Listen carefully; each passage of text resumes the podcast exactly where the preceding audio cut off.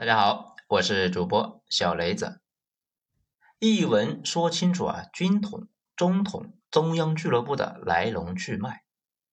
文章来自于微信公众号“九编”，作者二号头目。咱们上一章呢说了陈氏兄弟、中统，这一章呢咱们来接着说军统。蒋介石啊一直有一块心病。这也算是所有组织的领导的共同的麻烦，也就是呢，组织内派系和山头林立。这倒也奇怪，毛主席说过嘛，党内无派，千奇百怪。但问题是，关键是怎么协调这些关系呢？这是一个超级复杂的事情。蒋一直呢也没有太弄明白。当然呢，对于我党这个事也不是轻松就解决了。也是经过刻骨铭心的斗争，才一步一步削平了山头主义。各个山头为了共同的目标一起努力。国党那边一直没有太弄明白这个怎么解决。蒋能够想出来的办法呢，就是成立一个又一个听自己的命令的小组织。但是等这些小组织变大之后，开始到处抢地盘、争夺利益，而且由于组织庞大，办事效率啊极低。这效率低吧，还是次要的。主要的问题是，组织开始有了一个自己的意志，不再像刚开始那个时候啊一心一意的办事。如果呢，你要求他们做事啊，跟他们自己的利益不一致，他们经常是兢兢业业的把事情给搞砸，让你啊灰头土脸。大家看过那个《三体》吧？这里边呢就讲了一个剧情：雷达峰的工作人员不想待在那里了，于是呢就出工不出力。领导指示的事情都勤勤恳恳的搞黄了，让领导呢就觉得自己啊比较蠢，尽快去赶走他们。于是他们就从雷达峰里面逃出来了。对于蒋介石来说，这个问题尤其无解。当时受益陈氏兄弟搞 CC 系，后来这个组织啊成为了一个陈氏兄弟自己的产业，甚至开始为爱陈自己的利益伤害蒋介石的利益了。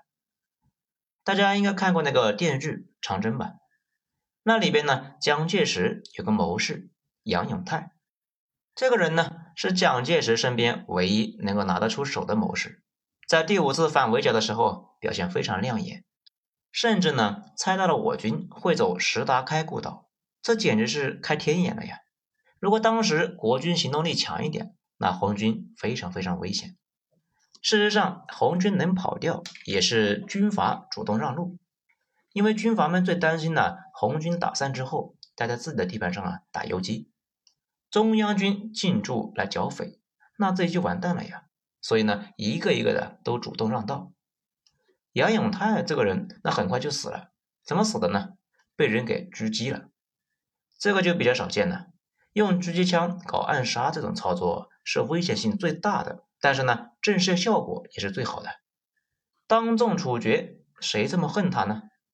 他死了，谁受益最大，谁的动机就是最大的。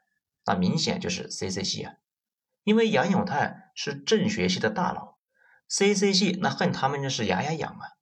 手底下就是这么一帮奇葩，这蒋委员长也很为难呢，于是就想办法再成立一个小组织，小而精悍。这个时候，复兴社上线了。复兴社是黄埔军校基层军官们不满政府的腐败。自己呢，私下里边成立了一个小组织，这就类似于日本樱花会那什么的。组织内部成员呢，有一些理想主义成分。蒋听说之后啊，那非常喜欢，觉得又看到了当初黄埔时期精神焕发的年轻人，于是大力扶持这个组织呢。很快那就做大了，而戴笠就是这个组织早期成员。那些早期的人也就被称为复兴社十三太保，也有些书里面呢把复兴社叫南一社，其实呢复兴社和南一社基本差不多，指的都是同一伙人，只是国党啊从来不承认有南一社的存在，而军统叛徒们也普遍反映啊自己就是从这个机构里面出来的。复兴社出现之后，职责呢一直不太明确，不过组织内部呢有一个人，也就是戴笠。这非常积极啊，拉来了十多个小伙伴，天天呢到处刺探，打听到消息啊就给蒋介石送过去。这蒋呢一开始也没当回事，后来发现，咦，这个小伙非常精干呢，也就有了重用的想法，制衡一下那个臃肿不堪而且呢不好好干活的总统。这就是复兴社特务处。于是戴笠就开始自立门户。大家呢看电影《一代宗师》里边，张震扮演的一线天就是军统杀手。他说的什么八宝街、朝天宫，就是复兴社的办公地点。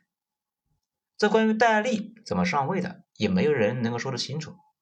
他这个人呢，前半生就是一个纯 loser 啊，一事无成，一直呢也没转运，就跟所有的 loser 一样，没啥存在感。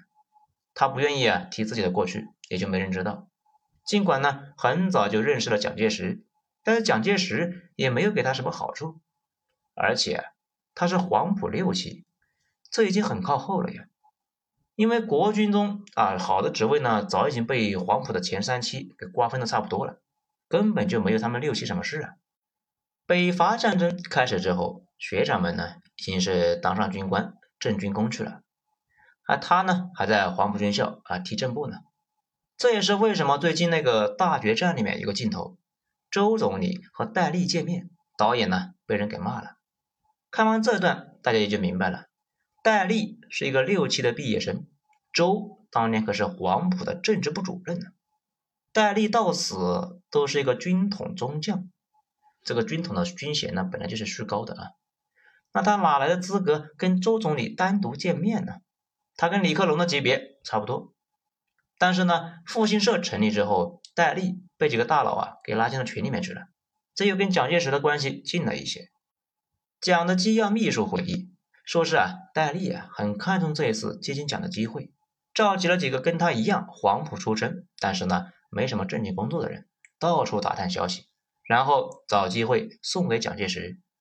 这一次取得了重大的成功，也暴露出了戴笠这辈子最大的一个本事，就是对蒋的心理的揣测，能够准确到揣测到蒋到底在想什么。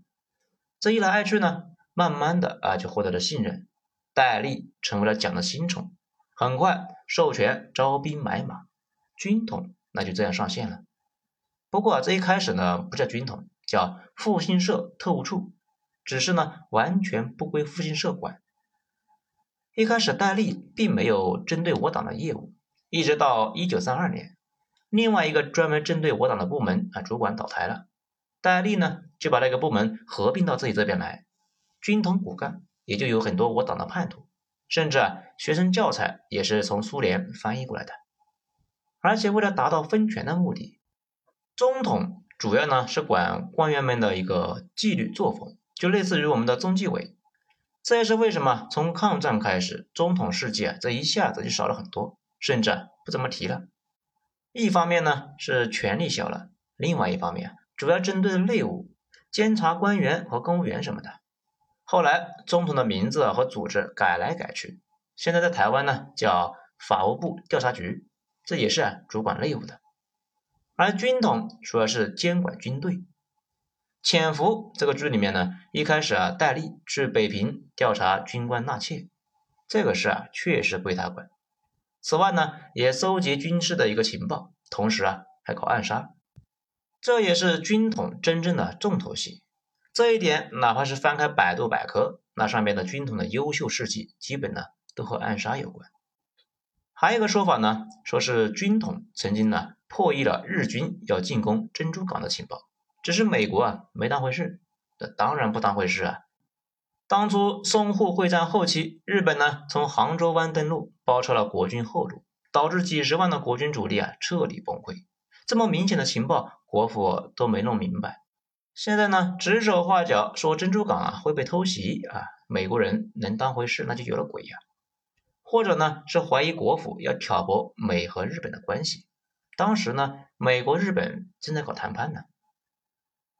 好，咱们再说第四点，戴笠之死。自从军统上线之后，蒋介石呢就特别倚重戴笠，不太信任 CC 系那边了。有什么重要的事情，一般呢是让军统去做。比如汪精卫叛变之后，也是军统啊负责刺杀，可惜呢没有刺杀成功。还有呢，让蒋极其不爽的吉鸿昌、杨信甫，还有史量才这些人呢，对蒋。倒也没什么大危害，就是让蒋啊非常不爽，所以军统把他们一起给杀了。还有王亚娇，那一直呢叫嚣着要搞死蒋介石，这也是让蒋啊非常的不爽。但是呢，这个人藏的比较深，一直找不到。戴笠和他的小伙伴呢，在刺杀方面经验独到，那还是啊给找到了，然后啊顺利的做掉。大家注意一下，杀这些人，那都是戴笠猜到了蒋的想法。从现在档案来看呢，没发现这个蒋啊批准他们这么干，这就叫做朝廷心腹的艺术。一个眼神，摆一摆手，下边的人呢就知道该怎么做了，根本就不用明说。这种状态一直持续到抗战结束，发生了两件事情。首先是戴笠死了，这戴笠被杀了这个事啊。猜测很多，有人说是蒋介石干的，这个说法呢，大概率是不靠谱的。戴笠还威胁不到蒋啊，而且当时国内还没有彻底平息，需要戴笠来帮忙。沈醉他们那群军统杀手们呢，认为是戴老板自己呢不小心给摔死了，因为戴笠的飞机、航线、飞行员、住所都是他自己呢侍从室安排的。并且侍从室的人都是复兴社时期就跟着他的，久经考验，别人呢几乎是不让插手。摔死了，那也怨不到别人头上。他们也不相信是马汉三杀的，只是瞧不起马汉三，他呢没那个能力。第二件事是戴笠死之后，这军统呢这一下子就有一点树倒猢狲散的感觉。这戴笠活着的时候，军统只准进。不准出，否则呀，家法伺候，彻彻底底的一个黑社会。但是呢，很多早期的骨干们，在一九四五年接收围产当中啊，发了大财，有了钱，却离不开这个黑社会了。这个遗产呢，就是国府把日本和汪伪政权统治区的老百姓啊给洗劫了。这个呢，有了钱啊，却离不开这个黑社会，一直呢要刀口舔血，你说郁闷不郁闷吧？而且戴笠自己呢，生活是极度腐化的，但是对下边的人要求极高。大家待在军统啊，有钱都过得不爽。戴笠死之后，这个规矩啊也就没了。大批有钱的特务啊，去政府呢找了一个清闲的部门吃闲饭，军统实力瞬间就大减。不仅如此啊，戴笠能够维持那么庞大的特务体系，需要天量的资金。这问题是戴笠并没有什么魔法。他主要呢是靠走私鸦片或者是枪械来赚钱，并且还有一些工厂啊现金流。他死之后呢，继承人没有他在蒋委员长身边那么大的牌面，镇不住场子，很快这些产业也都没了，没钱了，那就只好缩编呗，大规模的裁减队伍。大家看那个《潜伏》里边就有类似的剧情。而且随着战争的进展，到了解放战争中后期。特务间谍什么的都已经没什么用了，都是大兵团作战。每次开战之前，双方都要很长的时间运输大量的军火和粮草到前线。这一旦出动啊，几十万人会形成几十公里的行军队伍，只要不瞎，就基本上啊就能够判断出对方要干啥。事实上呢，三大战役前夕，双方啊兵棋推演，基本上都猜中了对方要干啥，根本呢就不需要间谍来传递信息。有些决策啊，是指挥官临时起意做起了一个战术修改。问题是当时的通信手段，这种临时起意的想法根本就来不及送出去，所以啊，间谍部门就越来越鸡肋，蒋介石对他们的兴趣呢也就越来越小，到后来都不想过问了。在最后呢，大势已去，到了台湾之后，军统早已经就改成了一个保密局，策划过几次大案。比如呢，曾经准备在周总理的飞机上装炸弹，没炸到周总理，不过呢，飞机被炸了。克什米尔公主号啊，大家呢有兴趣的可以去搜一下。后来往大陆空投过几次谍报人员，也都是啊泥牛入海。后来只是黑社会去杀了作家江南，直接导致啊蒋经国的太子啊被流放，也算是为现代化做了点贡献。至于 CC 系也黄了。到了台湾之后呢，蒋委员长他不用打仗了，专心的研究曾国藩、王阳明和耶稣。这天天呢，不是反省就是在忏悔，不断反思自己为啥丢掉大陆。最后的结论呢，就是官僚体系全是王八蛋。咱们上面说了呀，官僚体系是归陈氏兄弟管的。既然下边的人都是王八蛋，那这个事谁负责呢？当然是二陈呢。他俩自然而然就被解除了职务。陈果夫一九五一年那就死了，陈立夫去了美国，在美国呢也没有忘记恶心老蒋，就办起了养鸡场。其实呢，国府的人都知道，他再怎么穷也不至于那样。美国有一个调查报告说啊，陈立夫在美国存了个几百万的美刀啊，有钱也不花，哎，就是玩儿。恶心了几年老蒋之后，台湾方面受不了了。这又把他给接回台湾去了。到此呢，军统和中统大佬都先后离去，慢慢特务机构的权力啊，都集中到了蒋经国的手里。而蒋经国恰好呢是国府里面少数会玩的，他在苏联接受了全套的特务训练，回国之后一直在研究这玩意，而且呢大量吸收我党的经验。到了台湾之后，他就开始掌管特务部门，发动了几次大规模的清洗。大家呢可能也注意到了，很少有谍战片讲台湾的事情，因为基本呢被清洗完了，而且也渗透不进去。北京西山无名英雄纪念广场说的就是1950年台湾破获的一起情报大案，处决了一千多我党的在台湾的骨干，剩下的都断线了，找不着了。台湾军中也开始呢搞政委制，想策反也非常难。在社会上呢，搞了三十八年的戒严令，黑社会和特务们那是无孔不入，到处告密，邻里之间呢相互监督，一旦投入了监狱啊，生不如死。龙应台的老师呢，就是听到宪兵的军靴上楼，那直接跳楼自杀了。再加上中间隔了一道海峡，我们这边也很难渗透到那边去啊。到此呢，双方也就没什么可操作的余地了。好。本章就全部讲完，谢谢大家收听，精彩啊！咱们下章接着继续。我是主播小雷子，谢谢大家收听。